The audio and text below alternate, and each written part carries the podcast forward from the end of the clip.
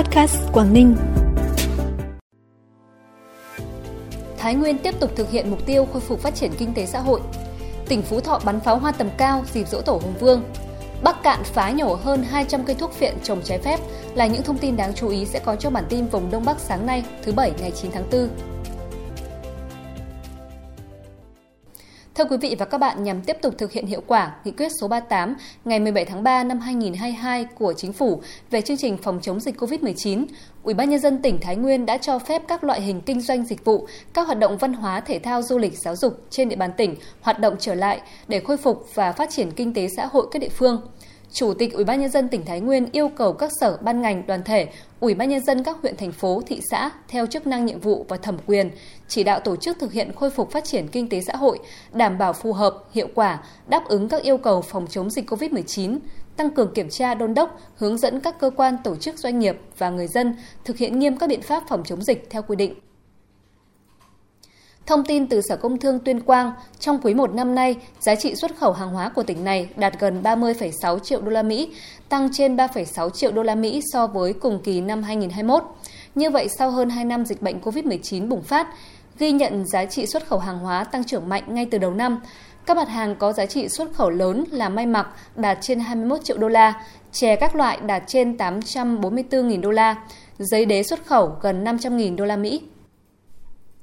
Tỉnh Phú Thọ sẽ tổ chức bắn pháo hoa tầm cao 15 phút trong đêm nay, mùng 9 tháng 4, tức mùng 9 tháng 3 năm nhâm dần, để phục vụ đồng bào và du khách về dự dỗ tổ Hùng Vương năm 2022. Theo ban tổ chức dỗ tổ Hùng Vương năm nhâm dần 2022, màn bắn pháo hoa tầm cao sẽ diễn ra sau chương trình nghệ thuật Linh thiêng nguồn cội đất tổ Hùng Vương, gắn với kỷ niệm 10 năm UNESCO công nhận tín ngưỡng thờ cúng Hùng Vương là di sản văn hóa phi vật thể đại diện của nhân loại.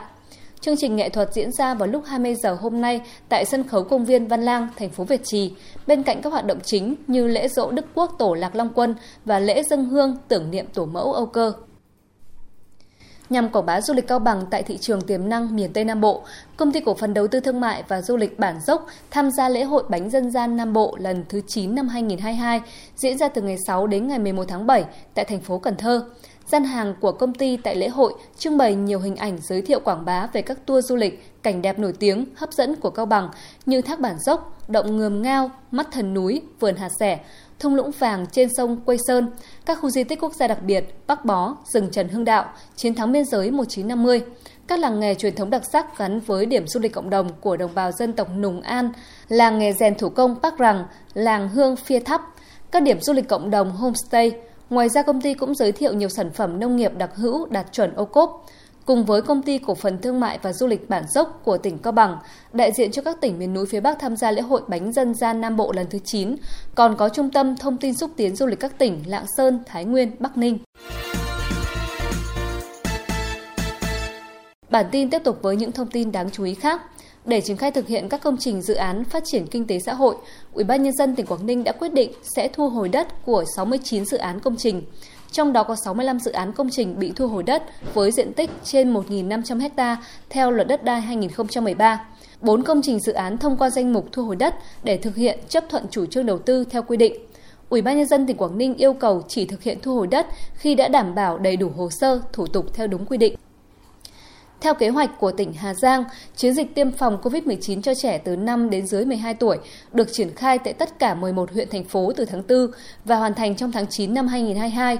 Vaccine được sử dụng tiêm chủng là Pfizer và Moderna. Dự kiến sẽ có 1.100 điểm tiêm chủng, trong đó có 150 điểm tiêm chủng tại trạm y tế và 950 điểm tiêm chủng lưu động tại trường học cộng đồng. Qua giả soát, toàn tỉnh có khoảng 137.396 trẻ học sinh trong độ tuổi được tiêm ngừa. Chiến dịch tiêm chủng ưu tiên tập trung cho các huyện, thành phố trọng điểm có nhiều đối tượng có nguy cơ lây nhiễm COVID-19 cao. Để việc tiêm chủng diễn ra an toàn chất lượng, các đơn vị y tế đang tiến hành tổ chức tập huấn chuyên môn cho các cán bộ nhân viên, đồng thời chuẩn bị tốt các phương án phối hợp để xử lý các trường hợp tai biến, biến chứng sau tiêm vaccine. Bên cạnh đó, các đơn vị sở ngành liên quan và các địa phương của tỉnh Hà Giang đã chuẩn bị chu đáo các điều kiện khác và tăng cường tuyên truyền mục tiêu, lợi ích của việc tiêm vaccine phòng COVID-19 cho trẻ từ 5 đến 12 tuổi. Mô hình chính quyền thân thiện, công an xã tận tụy, gắn bó thân thiện vì nhân dân phục vụ vừa được Ban chỉ đạo xây dựng chính quyền thân thiện thành phố Bắc Giang tổ chức ra mắt tại xã Dĩnh Trì. Như vậy, sau thời gian triển khai thí điểm mô hình, chính quyền thân thiện, công an phường tận tụy gắn bó, thân thiện vì nhân dân phục vụ tại phường Trần Phú từ tháng 12 năm 2021 nhận thấy hiệu quả thiết thực. Thành ủy Bắc Giang đã quyết định nhân rộng mô hình tới 15 phường xã còn lại trên địa bàn. Mục tiêu 100% đơn vị ra mắt mô hình trước ngày 15 tháng 4 thành phố hỗ trợ gần 5 tỷ đồng cho các đơn vị để thực hiện chuyển đổi số, cải cách thủ tục hành chính, đổi mới và nâng cao chất lượng hoạt động của bộ phận một cửa, nhất là nâng cao sự chuyên nghiệp chính quy của đội ngũ cán bộ công chức. Xã Dĩnh Trì là đơn vị đầu tiên trong 15 xã phường ra mắt mô hình. Những ngày gần đây, nhiều người dân ở thành phố Hải Phòng nhận được tin nhắn từ các số điện thoại 8456 480 5775, 8456 480 5806 với nội dung Tôi là bí thư thành ủy Trần Lưu Quang, đây là số điện thoại riêng của tôi, hãy lưu lại và hồi âm cho tôi.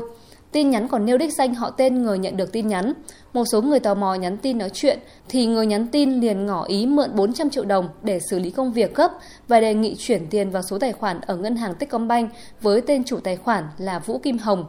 Ban tuyên giáo Thành ủy Hải Phòng thông tin việc xuất hiện số điện thoại lạ mạo danh bí thư Trần Lưu Quang đang xảy ra nhiều ngày qua. Tất cả số điện thoại và tin nhắn có ý đồ lừa đảo. Ban tuyên giáo Thành ủy Hải Phòng đề nghị ai nhận được tin nhắn thì phản hồi với cơ quan chức năng để phối hợp xử lý, đồng thời đã bắt đi thông báo cảnh báo về tình trạng trên để nâng cao cảnh giác.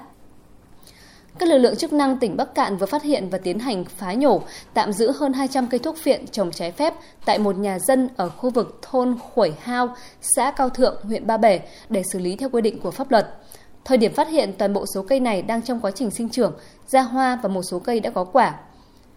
Khép lại bản tin như thường lệ là thông tin thời tiết. Trung tâm Dự báo Khí tượng Thủy văn Quốc gia cho biết, ngày hôm nay, ngày đầu tiên trong kỳ nghỉ dỗ tổ Hùng Vương, thời tiết các tỉnh khu vực phía Đông Bắc Bộ thuận lợi cho các hoạt động vui chơi du lịch.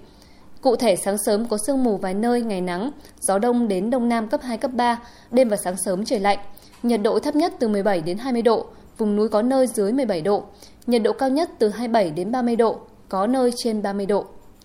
Trân trọng cảm ơn quý vị và các bạn đã dành thời gian theo dõi. Xin kính chào tạm biệt và hẹn gặp lại.